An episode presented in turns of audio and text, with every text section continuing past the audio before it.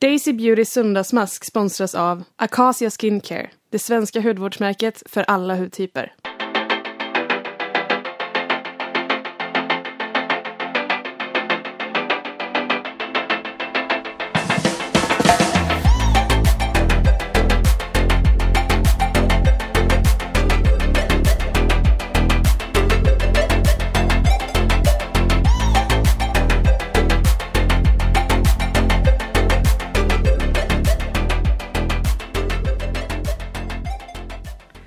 Välkommen till Daisy Beautys podd där vi söndagsmaskar och hoppas att du vill söndagsmaska med oss.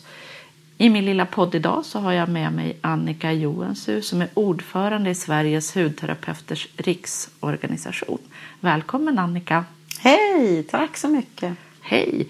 Vi tyckte att det var väldigt praktiskt att åka till Finland för att spela in den här podden. Ja, visst var det. För här har man ju sauna bland annat. Ja. Det var väl kanske inte den enklaste lösningen. Men hur kommer det sig att vi är i Finland tillsammans? Ja, det vet jag faktiskt inte. Det bara blev så. Du har en finsk man. Ja, det stämmer. Så att jag är faktiskt här ganska ofta. Fast inte beroende på honom utan även i jobbet faktiskt. Mm. Och det är han också. Så att vi har varit här väldigt mycket. Mm. Och jag tycker mest bara att det är kul att kryssa. Mm. Men nu är vi på plats i Helsingfors. Mm. Vi är i mitt hotellrum och vi har tänt ett doftljus och plockat fram maskerna och är lite redo att sätta igång det här projektet. Och som till alla ansiktsmasker behöver man ju också någonting trevligt att dricka. Mm. Du var snäll och plundra minibaren på ditt rum. Ja. Så att vi häller väl upp ett glas och så kör vi igång här. Jag har införskaffat ansiktsmasker till oss idag och det var ju ett litet äventyr i sig. Berätta. Ja, det kan man säga. Vi var ju på väg till Italas outlet för att handla lite glas. Men GPSen ville ta oss någon annanstans så att vi hamnade i någon förort långt utanför Helsingfors och där hittade vi ett apotek. Och där gick jag in och frågade vilka är era bästsäljande ansiktsmasker. Och då pekar de faktiskt på de här från Vichy. Mm. Varsågod, här får du ditt lilla kit. Franskt klassiskt apoteksmärke. Oh, tydligen ett bästsäljande märke på apotek i Finland. Ja. Och inte helt billigt för det. Jag fick en känsla av att det är dyrare än hemma. Vi betalade 200 spänn för en liten trio på 3 miniburkar med ansiktsmasker. Mm. Nu har vi ju inte kollat så mycket priser sen vi kom hit. Jag trodde inte att det var så dyrt här men det verkar ju faktiskt vara det. Ja, jag köpte den billigaste tandkrämen som fanns. Den kostade 70 kronor för en tub. Mm. Men det måste ju vara en väldigt bra tandkräm. Måste vara en väldigt bra tandkräm. Och de här maskerna får man väl förmoda är väldigt bra. Det här är ju då en trio som är gjord för multimasking. Oj. Oj. Oj. Tre små burkar. Och en är blå. Den ska vara quenching. Och en är en pilmask som heter Double Glow. Det antar jag att det är lystergivande. Också en Pore Purifying Clay Mask. Har du sett de här förut? Nej, det har jag faktiskt inte. Och de var ju väldigt små söta förpackningar. Men det är ju inte mycket i, måste jag säga. 15 milliliter i varje. Ja, 200 kronor för sammanlagt 45 milliliter mask. Ja, och det kan ju inte räcka till mer än 3 gånger knappt. Knappt alltså. Ja. Brukar du göra ansiktsmasker? Ja, jag brukar faktiskt göra det någon gång i veckan. Ja. Det tycker jag är mysigt. Och du är ju ordförande för Sveriges hudterapeuters riksorganisation. Så hela ditt jobb går ju ut på att hålla på med professionella märken som det kallas. Alltså salongsmärken. Hur ofta testar du sådana här apoteksprodukter och andra massmarketprodukter? Jo, men det gör jag faktiskt. Dels så sitter jag ju med nu i Daisy Beautys jury. Daisy Beauty Award juryn. Mm. Och där är det ju väldigt blandning med märken. Och sen så ibland får man ju lite olika saker. Så att jag testar väldigt mycket. Jag har inga favoritmärken så. Utan jag testar väldigt mycket olika saker. Och jag är inte sådär att jag bara måste ha det dyraste. Utan du är väl snarare en budgetfantast har jag fått för mig. Ja, kanske inte det heller. Men jag tycker om att pröva massa olika saker. Mm. Av de här tre då. Double Glow Peel, Pore Purifying och Quenching Mineral Mask. Vilken av dem tänker du? Tänker du att du ska testa alla tre eller kanske bara en eller två? Nu är ju det här en multimasking-test eller sätt. Så att då ska man väl ta allihopa på en gång. Det som man kan säga om... Den ena är ju en claymask här, en lermask. Och de är ju alltid lite uttorkande. Rengörande är de ju, men lite uttorkande. Och nu har jag ju en väldigt torr hud, så att det kanske inte är den optimala masken för mig. Men då kanske du ska hoppa den då? Ja, eller också tar man lite på näsan, för näsan är ju alltid fet. Jag ska köra lite på näsan också. Allt som kan göra mina små pormaskar lite mindre testar jag gärna. Och sen tror jag på den här Quenching Mineral Mask. Den känner jag också. Jag är väl mer yttorr tror jag än du. Ja. Men den känner jag också. Och så är jag lite rädd för Double Glow Peel Mask. Jag ska nog kolla ingredienserna så att det är eukalyptus som jag är väldigt känslig mot. Den är jag också lite fundersam för. För att en traditionell peelmask, det är ju en sån mask som man ska rubba av. Och hur går det till när man ska ha 3 masker samtidigt? Det får jag inte riktigt ihop. Men det är förmodligen ingen sån peel-off-mask, utan det är en mask som ska ha en pilande effekt bara. Och då borde det ju vara några syror i. Spännande. Så det får vi ju kolla här. Ja, men vi läser på och så penslar vi på lite i ansiktet. Och ja, hoppas på det bästa helt enkelt. Ja.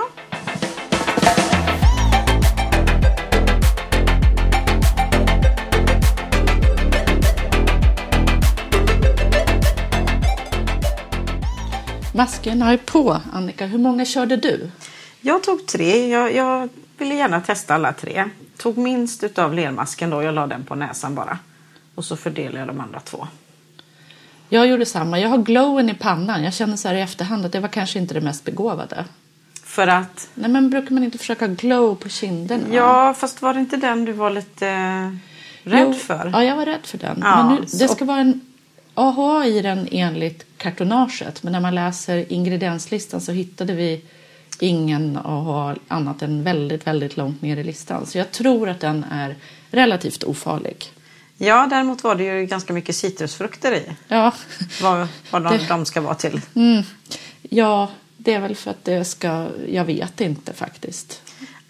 Citrusfrukter är ju lite blekande, men det är ju lite långsökt kanske. Ja, du har ju varit utbildad i ditt tidigare liv och lärare och lärt folk en massa sådana här saker. Så att är det någon som vet vad citrusfrukter gör för nytta i hudvård så är det ju du.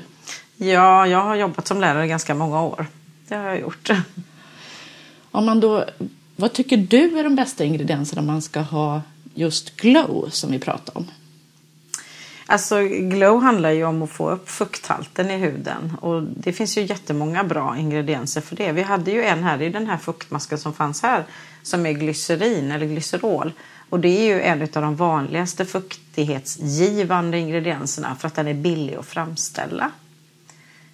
Sen finns det ju mycket annat på marknaden idag. AHA är också en jättebra fuktbindare.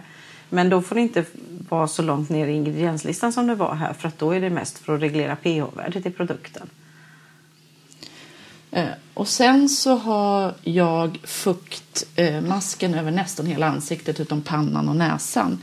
I den var det ju också en del glycerin och det tycker jag är bra. Är det bra? Det är en bra ingrediens, det är inget fel på den. Trygg och ja, ger resultat. Och det är därför den finns i väldigt, väldigt många produkter. Vad valde du för masker då? Du har också lera på näsan precis som jag. Vi sitter här med två gråa näsor och pratar med varandra. Och lermasken den innehöll ju kaolin. Och jag sa ju innan här nu att jag tyckte att den var den starkaste här. Den som var rengörande men kanske uttorkande. Men jag tycker nog att det var den skönaste utav de 3. De andra tycker jag känns lite stickiga faktiskt. Men jag känner också att de är stickiga. Jag tror det var jag som var känslig. Nej, jag tycker båda 2. Jag känner inte jättestor skillnad på fuktmasken och glowmasken faktiskt. Eller peel-off-masken menar jag. Och den här pilmasken den innehåller ju också små korn utav vulkansten. Så att nej, den förstår mig inte riktigt på. Men vi kanske ska jobba med den masken nu samtidigt så att vi pilar huden. Ja, alltså jag är ju så känslig så jag vågar aldrig dra runt någonting i ansiktet som innehåller någon typ av korn. Inte ens perfekt rundade konstgjorda korn. Och när det då börjar bli sten och sånt där då är jag lite varsam. Så jag kommer inte att pila alls. Jag kommer att sitta still. Men du kan ju köra runt lite och se vad som händer. Du säger ju att du har världens tåligaste hud. Så att... Ja, det har jag. Men nu känner jag att den har ju torkat in här redan. Jaha. Så det var inte länge den masken höll. Nej. Men man känner ju kornen lite grann. De är ju väldigt, väldigt fina korn. Så att det är ju inget som repar så. Jag känner också faktiskt mest förtroende för lermasken idag. Ja. Tyckte det var kul. Mm. De får sitta på en stund. Mm. Så kan du under tiden berätta för mig vad det egentligen är du är ordförande för. SHR, Sveriges hudterapeuters riksorganisation. Vad gör ni för något? Ja, vi är ju en branschorganisation och ideell förening för hudterapeuter. Och vårt syfte är ju att stärka hudterapeutens yrkesroll och status. Och det gör vi bland annat genom att vi auktoriserar hudterapeuter. Och det innebär att vi kontrollerar och går i god för de som är medlemmar hos oss. Vi kollar att de har behandlingsskadeförsäkring för kundernas säkerhet. Vi kollar att de har en gedigen grundutbildning, att de går på fortbildningar. Och vi kollar att de arbetar efter våra etiska regler. Spelar det någon roll om en hudterapeut är medlem hos er eller inte om man kommer som kund och ska gå till en salong? Ja, det spelar stor roll för att då vet du just det att man har försäkring och man har en bra utbildning. Det är liksom en garanti gentemot kunden och vi värnar om konsumentsäkerheten och konsumenttryggheten. Det finns ju idag jättemånga som inte har någon utbildning som öppnar egna salonger. Vem som helst idag får kalla sig för hudterapeut och det är väldigt svårt för konsumenten att veta när man går in på en salong. Vad de har för utbildning och om de har försäkring och sådär. Men väljer man en som är medlem hos oss, då vet man vad det står för. Men är det så farligt att råka gå till en hudterapeut som kallas hudterapeut och kanske inte har så avancerad utbildning? Jag menar, vad är det värsta som kan hända? Alltså det kan hända väldigt mycket. Det kommer ju in väldigt mycket skador till oss. Från kunder som har gått på salongen där salongen kanske inte haft någon utbildning. Det är också därför som nu den tredje skönhetsutredningen startar. På grund av att man ser att det är så mycket skador med skönhetsbehandlingar. Vad är den tredje skönhetsutredningen? Det låter som en mystisk bok som kanske ska bli film så småningom. Den tredje skönhetsutredningen. Ja, det är ju så här att Socialstyrelsen började ju utreda skönhetsbranschen för 8-9 år sedan. Man kom väl inte fram till så mycket... Utan då lämnar man ett förslag till regeringen och regeringen tillsatte en ny utredning hos Socialdepartementet. Och de lämnade sitt betänkande i våras och efter det la regeringen ner det hela och så startar man en ny utredning igen. Återigen hos Socialstyrelsen. Och man är ju väl medveten om att man måste reglera branschen på något sätt för att det händer så mycket skador med kunder men man vet inte hur. Så det är det man håller på att utreda. Tycker du att det är bra att det blir en till utredning nästa år? Både ja och nej. Alltså, vi tyckte ju väldigt mycket om det förslag som lades fram nu i den förra utredningen. Och vi satt ju med i den utredningen. Och vi hade ju snabbare velat se en reglering av marknaden. Mm. En lagstiftning. Nu blir det ytterligare en lång utredning innan det händer någonting för kunderna. Okej. Okay. Så det tar lite för lång tid helt enkelt? Ja, alldeles för lång tid. Men du säger att du får in skador och får se då hur konsumenter, vanliga människor som har varit till sådana som kallar sig hudterapeuter utan att ha rätt utbildning och utan att ha rätt kunskap. Vad är det för typ av skador man kan få? Jag menar, är det ett litet ärr eller är det att man inte får någon effekt av en dyr behandling man har betalat för? Eller vad kan det vara för något? De vanligaste skadorna det är brännskador efter IPL. Brännskador? Ja, efter IPL och laser. Och då har terapeuten missbedömt kundens pigmentering. Så man har haft för hög styrka och så bränner man. Och då kan det bli ärr. Aj! Sen är det ju kosmetisk pigmentering. Att det blir fel färg. Blå lippliner till exempel. Blå lippliner? Eller gröna ögonbryn. Nej, men, så att sen är det ärr också faktiskt efter olika behandlingar som man kan få. Fettatrofi, alltså att fettet i underhuden smälts bort. Va? Av till exempel radiofrekvensbehandlingar eller ultraljud. Så att det kan vara faktiskt en del allvarliga skador. Ja, det här låter ju både som att det gör väldigt ont och får väldigt oönskade konsekvenser. Mm, absolut, och det är... Det är just det som vi är väldigt måna om, att det blir någon lagstiftning någon gång. Så att inte vem som helst får göra vad som helst som idag. Ja, det kan jag verkligen förstå. Det låter skitläskigt. Mm. Gröna ögonbryn, blå lippliner och lite fett som försvinner. Mm. Fett som försvinner kanske i och för sig folk vill ha. Ja, fast inte på var som helst. Kanske inte en grop i ansiktet. Mitt i ansiktet, det är ju inte så snyggt. Nej, det låter väldigt dumt. Mm. Ha, men då håller vi tummarna för att nästa utredning faktiskt blir klar och leder till någon slags förändring i lagstiftningen då? Ja, och att det går snabbare den här gången, så att det verkligen, alltså Sverige är ju det sista land i Europa som har lagstiftning, så att det är ju väldigt konstigt att vi, och kunderna tror ju att det finns, för att allting annat i Sverige är ju så tryggt och reglerat, och då tror man ju att det här också är det. Men det finns alltså ingen lagstiftning överhuvudtaget kring sådana här saker. Nej, och kunderna kan inte få hjälp någonstans. Det är ju inte ett konsumenttjänstärende det här heller. Så att skönhetsvård räknas inte som det. Så att då får man ingen hjälp där heller egentligen. Så... Men om man då har råkat ut för en smält fett i ansiktet, som man har en grop eller gröna ögonbryn eller blå läpparna, vad gör man? Ja, alltså man får helt enkelt betala för det själv, att få det åtgärdat. Och så, vad kan så det, ser det kosta? Ut idag. Det kostar ju massor med pengar. Men är det några tusenlappar? Eller? Nej, det är mer än så. Vi pratar om många 10 000. Oj. Så att det, ja, det är bedrövligt. Ja. Ja, men vi håller tummarna för den nya skönhetsutredningen då, att den kommer någon vart. Ja.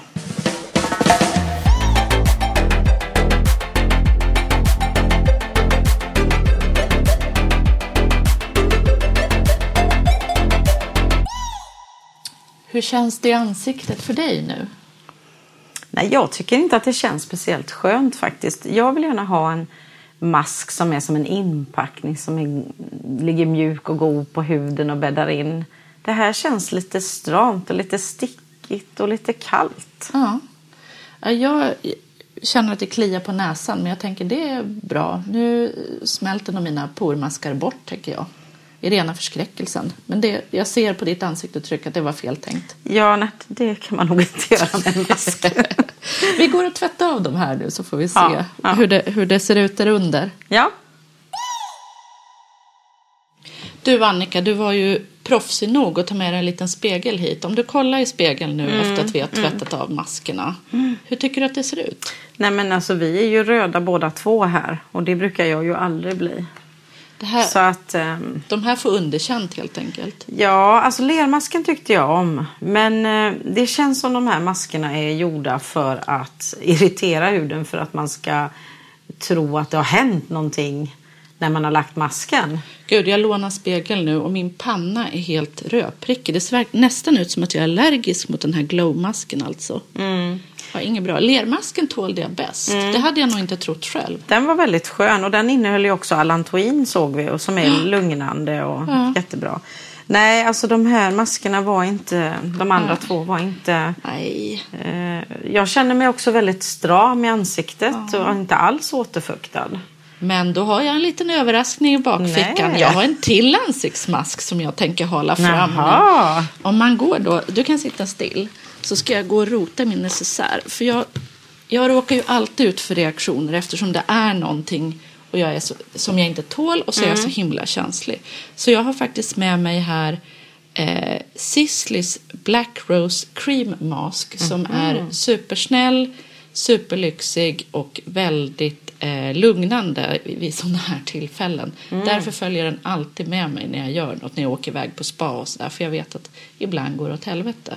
Så jag föreslår nu nästa maskomgång helt enkelt. Känner du dig redo för en liten Sisley-mask? Absolut, vad spännande. Då räcker jag över den här lilla minituben till dig. Och så får du väl lycka till, höll jag på att säga. Bättre lycka nästa gång. Ja. Vad är det för prisklass som man jämför? För de här var ju rätt dyra, de här små också. Ja, den här andra masken, jag tror att när man köper en full size är den 50. Det här är ju bara ett litet prov som jag har med mig. Men det här känner man genast skillnaden. Ja. Så fort man tar på den. Ja. Att det här är liksom en mask som bäddar in huden, som ger någonting till huden. Den kostar många hundralappar kan jag säga. Så att den Sisley är ju ett av de lyxigaste märkena som finns. Och jag kan reagera på en del produkter från dem också. Men jag vet att den här, just Black Rose Cream Mask, är en sån klassiker bland hudvårdsnördar också. Det är väldigt många som har den och känner till den och tar fram den under torra perioder. Är det en leave-in-mask? Eller ska du tvätta av den? Alltså jag tror att nu kommer det vara en leave-in-mask, för jag tror att den kommer gå in i ansiktet på oss eftersom vi båda var så strama. Men egentligen ska man kunna torka av den eller tvätta av den. Det enda som jag kände med den här, det var att den luktar ganska starkt. Men det är de eteriska oljorna. Sisleys grejer är väldigt, de är inte nödvändigtvis parfymerade, men de är väldigt doftrika. Ja, men vi har på den här liten, den ska väl vara en kvart sådär.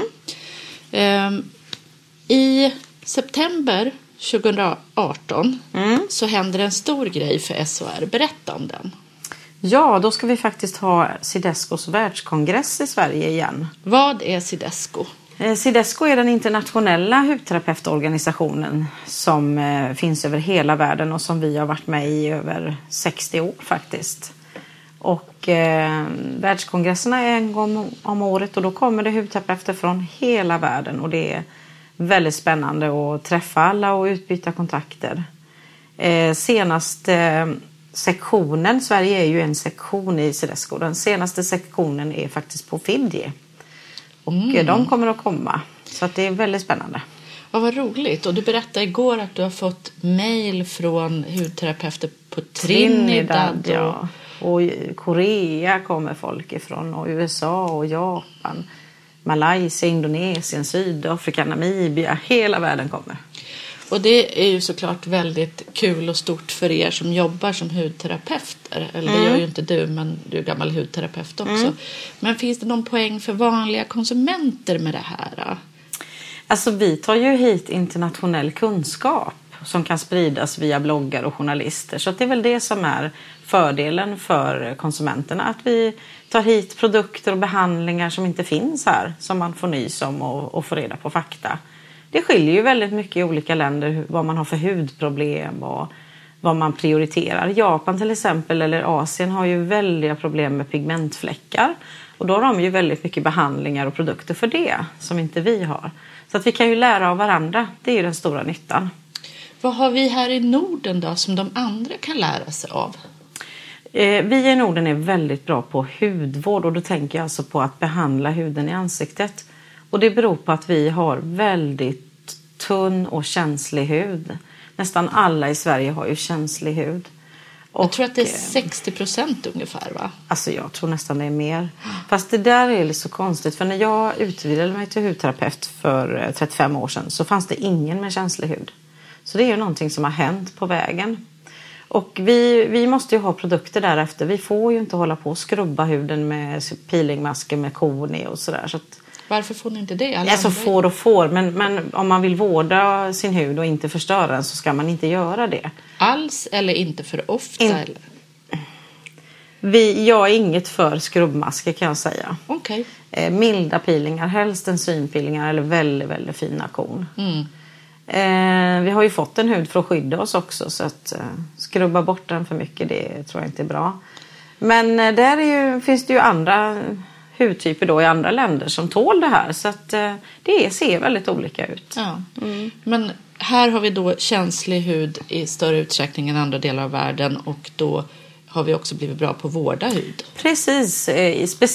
Väldigt specifikt vårdar vi huden här. Alltså ansiktets olika delar vårdas på olika sätt och så.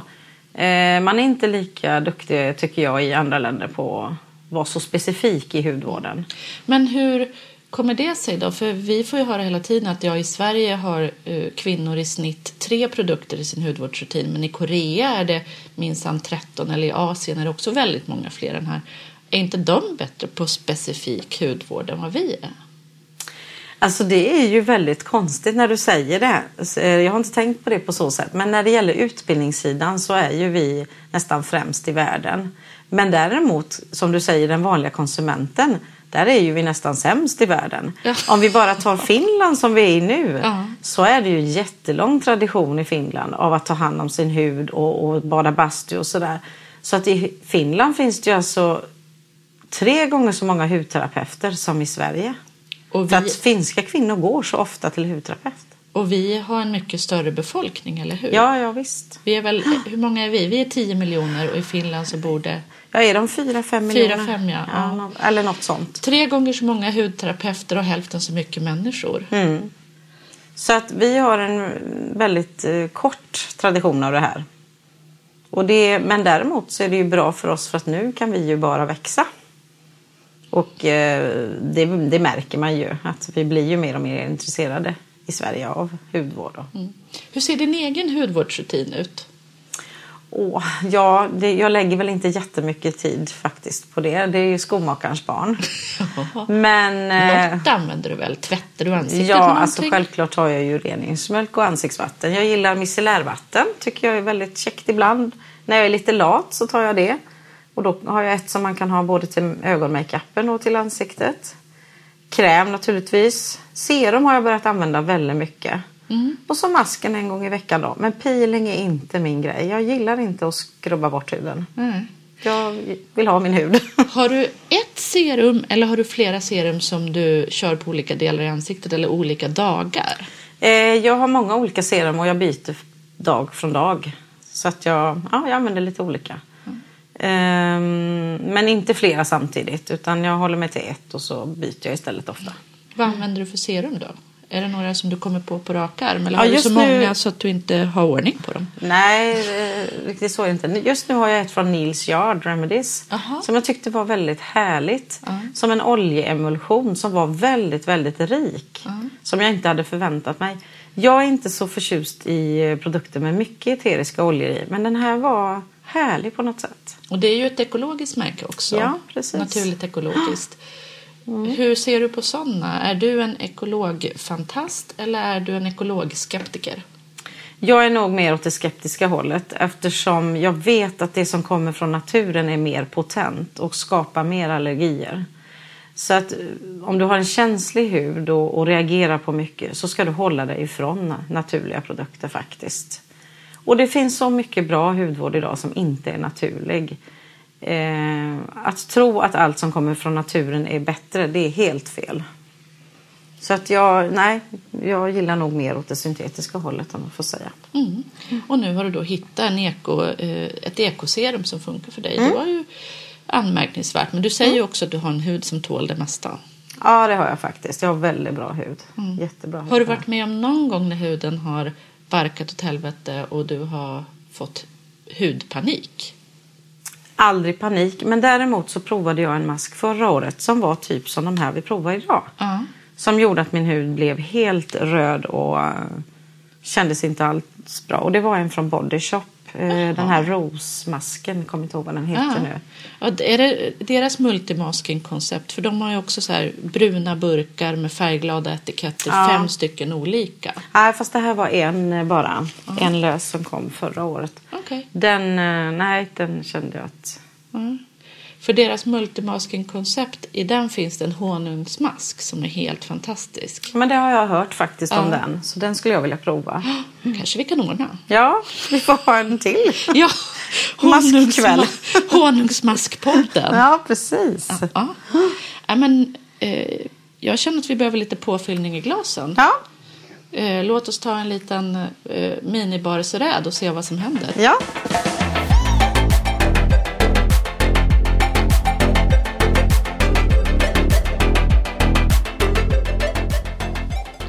Där. Jag hittade lite mera vin i baren och så hittade jag också vatten. Varannan vatten, du vet. Ja, vad bra. Ja. Det är väl ni hudterapeutmänniskor väldigt noga med, är det inte så? Absolut, för det är ju så här att huden kan ju vara torr på olika sätt.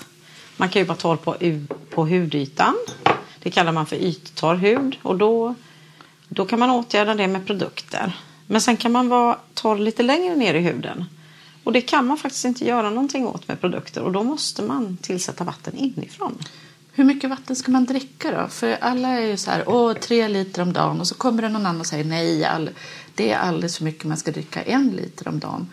Vad är rätt? Alltså, jag är nog mer för att se helheten i kroppen. Och man ska inte dricka för mycket heller. Att springa omkring med en vattenflaska hela tiden, det är inte bra. 1 liter räcker. Du får i dig vatten med maten också. Och det som händer om du dricker för mycket, det är att du belastar helt enkelt dina utsöndringsorgan. Njurar? Njurar, men framförallt när det gäller njurarna så är det ju så att det blir så högt tryck i njurarna så att viktiga mineraler och salter kommer med som du då förlorar genom urinen. Så att då urlakar du kroppen på viktiga mineraler. Så 1 liter då, annars blir man slak? Ja, och sen så kan du också, eller det påfrestar ju dina utsöndringsorgan, alltså urinblåsa och urinvägar. Så att det är faktiskt inte bra att dricka för mycket heller. Dricka lagom, egentligen ska man ju dricka när man är törstig, men idag så har vi ju satt våra biologiska signaler ur spel. Nästan alla våra biologiska signaler, de tänker inte vi på längre. Förr så kände man när man var törstig och när man var trött och så vidare. Idag har vi så mycket andra intryck, mobiler och allt vad det är, så att vi känner inte våra signaler. Så egentligen borde man lyssna inåt mer för att få kroppen att fungera bättre. Och då skulle man teoretiskt sett kunna bli mindre torr om man nu är torr på riktigt i huden? Alltså man dricker när man är törstig och då tillför man det som kroppen behöver helt enkelt. Precis så mycket som kroppen förlorar så mycket ska man tillsätta egentligen. Det pratas ju också mycket om att man ska äta saker för att huden ska bli på ett visst sätt. Inte bara dricka vatten. Ibland man ska äta B12, man ska äta zink, man ska äta omega hit och dit. Hur mycket av det här är sunt förnuft och hur mycket behöver man faktiskt skärpa sig och gå och få hjälp med sådana här saker hos en nutritionist eller dietist eller någon som kan? När det gäller kosten så är det ju faktiskt så att man kan behöva hjälp. Därför att vi har ju helt förstört vårt sätt att äta, kan man säga. Vi äter ju väldigt dålig mat idag. Den är processad och det är socker tillsatt i allting. Det finns nästan ingen naturlig mat. Nu varierar det ju naturligtvis. Det finns väl de som äter bra mat också. Men jag tror att många äter väldigt ensidigt och väldigt dålig mat. Och då behöver man tillskott. Och det är nästan de flesta vitaminer och mineraler som behövs för huden. Och vart går man att få hjälp med sånt då? Det finns ju det finns ju extremt mycket hittepå låtsasvetenskap inom den här genren. Så vad får man riktig hjälp? Det finns ju näringsterapeuter och det finns också någonting som heter funktionsmedicin. Och de som jobbar inom funktionsmedicin, de har läst väldigt länge faktiskt näringslära. Hur hittar man någon som jobbar med funktionsmedicin då? Man får nog helt enkelt leta på nätet för att jag tror inte att de är så många. Jag vet också att det finns en väldigt bra utbildning i London till exempel inom funktionsmedicin. Men hur många det är i Sverige som har gått utbildningen här, det vet jag faktiskt inte. Men det går att hitta. Vi kommer också ha en kurs snart för våra medlemmar i näringsfysiologi. Så att de ska kunna också rekommendera. De ser ju på huden väldigt bra. De kan läsa av huden vad man kanske har för brist och så. Och så kan man då rekommendera olika vitaminer och så. Ska verkligen hudterapeuter rekommendera vitaminer?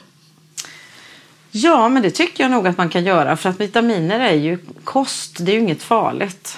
Utan det är ju bara tillskott till maten. Så att, det är inga mediciner. Vi jobbar ju absolut inte med att bota sjukdomar eller jobba med mediciner. Utan det är ett komplement till maten. Och som jag sa så äter vi ju väldigt dåligt idag. Så jag tror att nästan alla behöver. Det vet man ju att till exempel svenska kvinnor, nästan alla lider av järnbrist. Om man nu skulle mäta det. Så att det kan nog vara bra för de flesta att ta lite tillskott. Och förresten så köper ju folk så mycket ändå i livsmedelsaffärer och sådär. Mm. Så att, ja. Tar du själv tillskott? Ja, jag har faktiskt börjat göra det för ett tag sedan. Jag har varit lite dålig på det. Men nu tar jag faktiskt ganska mycket. Jag tar ganska hög dos av B-vitamin. Jag tar E-vitamin och A-vitamin. Och jag har märkt jätteskillnad. Jag har fått så fina naglar bland annat. Och är det här något du då har ordinerat dig själv eller har du fått hjälp? Jag fick faktiskt lite hjälp med vad jag skulle ta för tillskott. Mm. Av och då gick jag till ja, precis. Vad heter det, sa du? Funktionsmedicin. Ja, av någon som kunde funktionsmedicin. Ja, precis. Det låter jättespännande. Och jag är jättenöjd och nu har jag fått också kollagen som jag ska ta. Som ska vara bra för huden. Jag har inte börjat med än men jag ska börja snart. Mm. Och sen tar jag faktiskt också en sån här brustablett med olika B- och C-vitaminer. Det är ju inte farligt. Det kan man ju äta hur mycket som helst nästan. För man kissar ju ut överskottet. Det är ju de fettlösliga vitaminerna som man inte får överdosera.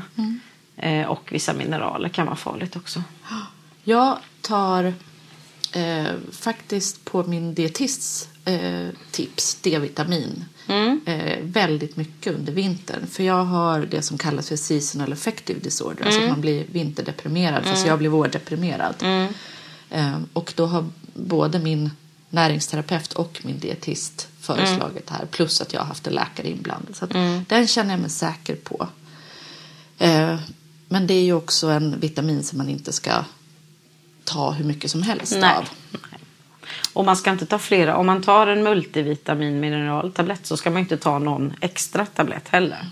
För då kan det bli för mycket. Och sen håller jag på att testa en ny typ av vitamintillförsel kan man säga. Eller en antioxidanttillförsel. Ett varumärke som heter Resverol. Ja, just det. De har resveratrol som de har lyckats klämma ner i en liten film. Tänk en oblat. Mm. Som man lägger på munnens slemhinna och så låter den smälta där. Mm. Som jag tror väldigt mycket på, men det finns inte tillräckligt mycket studier på just det här. Det finns på resveratrol men inte på själva produkten. Nej, just så det. De ser jag fram emot och ser upptagsstudier och så. För teorin är att man ska ta upp mer genom munslemhinnan än vad man kan göra genom magen om man äter eller dricker det. Mm. Och den känner jag mig superpositiv till som idé. Mm. Däremot är det himla svårt att komma ihåg att ta den 3 gånger om dagen. Det är just det. Mm. Mm.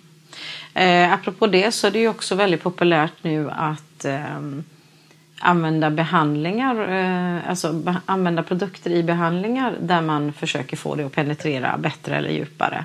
Som till exempel infusionbehandling som är ganska nytt. Egentligen vad är det för något då? Ja, egentligen är det inte så nytt. Det är en gammal metod som heter jontoforés som bygger på elektrolys. Det vill säga att olika laddningar repellerar varandra. Så om du lägger ett serum på huden med en positiv laddning och så har du en apparat med negativ laddning, då kommer de att putta ifrån varandra så att serumet går ner i huden. Ja, det är lite skrämseltaktik. Ja, det kan man säga. Det dras ner i huden. Och så håller man en positiv i handen och negativ i handen menar jag, och då dras det emot den. Så att det bygger på olika laddningar helt enkelt. Och, men funkar det här? Absolut. Det här använder man för läkemedel också. För att få ner det djupare och snabbare ner i huden. Till exempel insulin eller ja. Det finns ju nikotinplåster som du vet. Mm. Det tas också upp genom huden. Mm. Så att det men nikotin blivit är väl en oändligt mycket mindre molekyl än de flesta hudvårdande molekyler. Så att det går inte riktigt att jämföra. Nej, men man försöker ju spjälka ner de här hudvårdande molekylerna då, så att de ska gå ner fort. Mm. Och de här serumerna innehåller ju joner då som går ner i huden. Och ja, det har blivit ganska populärt nu ju att försöka trycka på olika sätt ner ingredienserna djupare ner i huden. Och vad är det för ingredienser man trycker ner då? Är det vitaminer eller som resveratrol som vi pratade om innan? Eller? Det mest populära är ju hyaluronsyra som då är sönderspjälkat. Och då är det ju egentligen inte hyaluronsyra utan ja, men det är populärast. Och vad gör det i huden, den sönderspjälkade hyaluronsyran? Den är sönderspjälkad för att den ska vara mindre och komma längre ner i huden såklart. Precis. Och effekten som den har på huden, vad är den? Alltså hyaluronsyra som molekyl är ju fuktbindande. Och på hudytan så binder det ju fukt. Det kan inte gå ner i huden och binda fukt nere i huden. Men på hudytan gör det ju det. Men det har en liten plumping-effekt ändå när man använder de här behandlingarna. Har du provat själv? Nej, jag har faktiskt inte det. Men jag har sett på behandling och jag tycker att det ser väldigt lovande ut. Ja, så du kommer att springa och göra en infusion vilken dag som helst nu? Jag tror faktiskt att jag ska göra det. Speciellt det här området som är under ögonen. För det finns inte många behandlingar som blir bra där. Injektioner eller laser. Eller... Vad får man effekt på området under ögonen med den här metoden? Alltså man förlorar ju fett när man blir äldre. Och då blir man ju lite hålögd. Och för att liksom plumpa upp huden där. Hur länge håller effekten då? Om du nu går och gör en infusion under ögonen eller på hela ansiktet, men framförallt under ögonen, blir av med lite håligheter och ser plumpad och lite yngre ut kanske. Hur länge kan man förvänta sig att ha ett resultat? som med alla sådana här behandlingar så försvinner ju resultatet. Så att man får ju gå kanske en kur 2 gånger om året. För att liksom behålla. Förhållandevis billigt tycker jag om man jämför med att göra en läkarbehandling. Så att det är ju fördelen. Och det är ju roligt att hudterapeuter nu har fått verktyg där det verkligen blir bra resultat som vi kan få jobba med. Om man kollar på trender i stort, inte bara på apparater då. Vad ser vi för trender inom hudvård? Ja, dels så ser vi ju nu då äntligen, eller vad man ska säga, den ekologiska trenden. För det har varit lite trögt, tycker hudterapeuterna. Kunderna har inte efterfrågat så mycket som man trodde, men nu äntligen så... Har inte det också att göra med att de ekologiska varumärkena nu faktiskt har börjat bli bättre på att prata om effekterna av produkterna och har mer effektiva produkter och säkrare produkter? För jag tycker innan har det varit mycket marknadsföring och prat om ekologiskt som koncept, men inte så mycket av vad produkterna har kunnat göra. Det kan vara så, för att den andra trenden som är, det är ju med quick fix, alltså effektiva behandlingar. Man vill se resultat snabbt. Man vill inte vänta efter 20 behandlingar utan man vill ha effektiva behandlingar. En behandling som är jättepopulär nu, det är ju microneedling. Och det vad är ju, det för något då? Ja, det är när man perforerar huden. Man gör mikroperforeringar i huden. Och ofta i kombination med att man lägger på ett serum som också då ska penetrera. Och det, antingen så kan man ha en liten rulle som en minivält med piggar på som gör hål i huden. Mm. Eller så en penna med tunna nålar i ena änden som perforerar huden. Precis. Det är de 2 alternativen som finns. Ja, rulle eller stamp kan man säga. Ja. Och det irriterar ju huden naturligtvis. Allt som man gör för att skada huden irriterar ju. Och då sätts huden igång. Läkningsprocess och nycellsbildning, kollagenbildning, elastinbildning. Så att det är verkligen en kick för huden. Så att där ser man ju jättefina resultat. På gamla ärr, kanske akner, ja, grov hud. Ja, det är väldigt bra resultat. Finns det någon negativ effekt med det här? Du säger ju ändå att man skadar huden. Mm. Det finns ju faktiskt ny forskning nu som har kommit ganska så... Ja, den senaste tiden om den kroniskt röda huden. Och där är det ju så att ju mer du skalar av eller tar bort eller skadar huden. För varje gång du gör det så skapar du en inflammationsprocess. Inflammation, det är ju kroppens sätt att skydda sig och då händer en massa saker i huden. Och ju oftare du skapar en sån här inflammationsprocess, desto större risk är det ju för att du får en allergisk. Alltså att det blir en kronisk inflammationsprocess. Så man får vara röd jämt? Ja, och då blir du väldigt lätt allergisk mot olika saker och du får en kronisk röd hud. Och det har man sett nu. Och det kan bli så om man... nålar huden för ofta? Ja, alltså det finns en risk. Ja. Och finns det några andra saker man kan göra som också riskerar att huden blir så här kroniskt röd och jättelätt allergisk? För mycket peelingar som jag sa förut. För mycket AHA-produkter. Och jag måste ju säga att jag blir ganska förskräckt ibland när jag är ute och läser på vissa sociala medier.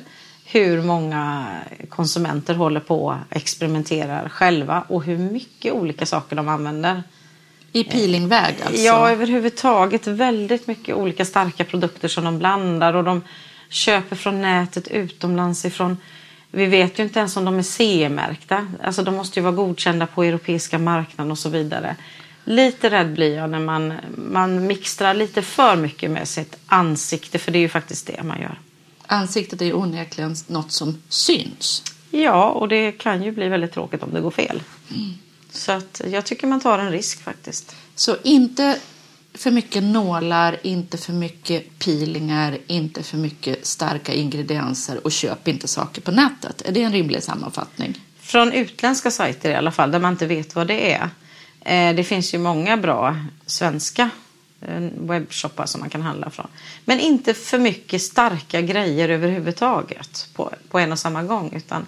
testa en sak i taget. Vi ser ju också det. Det kan ju ringa kunder och fråga om de kan få göra microneedling samma dag de har gjort botox och fillers. Alltså kunderna ser liksom ingen gräns. De vill göra allt och de vill göra det nu. Och det går inte.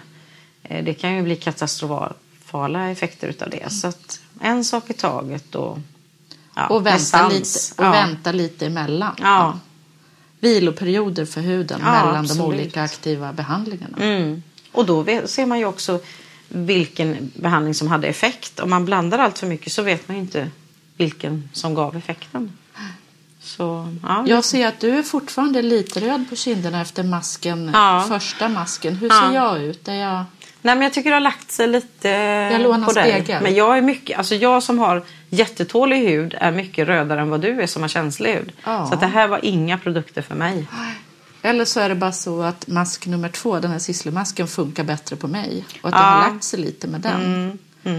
Ja, en inte så lyckad maskupplevelse idag helt enkelt. Nej, det är väl ingen produkt som jag kommer att köpa kanske. Fast jag trodde mycket på den innan eftersom Vichy är ju ett stort märke. Och det är känt för att vara ett bra märke för känslig hud. I alla fall var det förr. Men det kanske har ändrats. Ja, eller så kan det vara så här att även solen har sina fläckar. Ja. Vi kan ju inte ge upp på ett helt varumärke bara för att de har gjort en konstig multimaskingprodukt. Nej. Herregud, man får så ändå behålla sin positiva anda här nu, Annika. Men jag känner så här att inte så lyckad maskning idag. Söndagsmasken.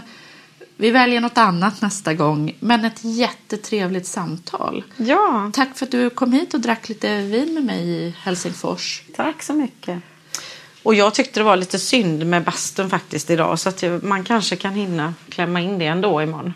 Ja, vi hade planerat att basta och sen så somnade vi. De har ju en fantastisk bastu här nere vid Salutorget. Där det finns en uppvärmd stor pool och så finns det en havspool som håller havsvattnets temperatur. Och så jättefina bastuar. Det hade varit väldigt mysigt att gå dit. Men. Vi kanske hinner imorgon. Ja. Vårt fartyg hem går ju inte förrän på eftermiddagen. Nej, precis. Men inga flera multimasker den här resan i alla fall. Men kanske en bastu för oss. Mm, absolut. Ja. Tack snälla du. Tack så mycket. Daisy Beauty söndagsmask sponsras av Acacia Skincare, det svenska hudvårdsmärket för alla hudtyper.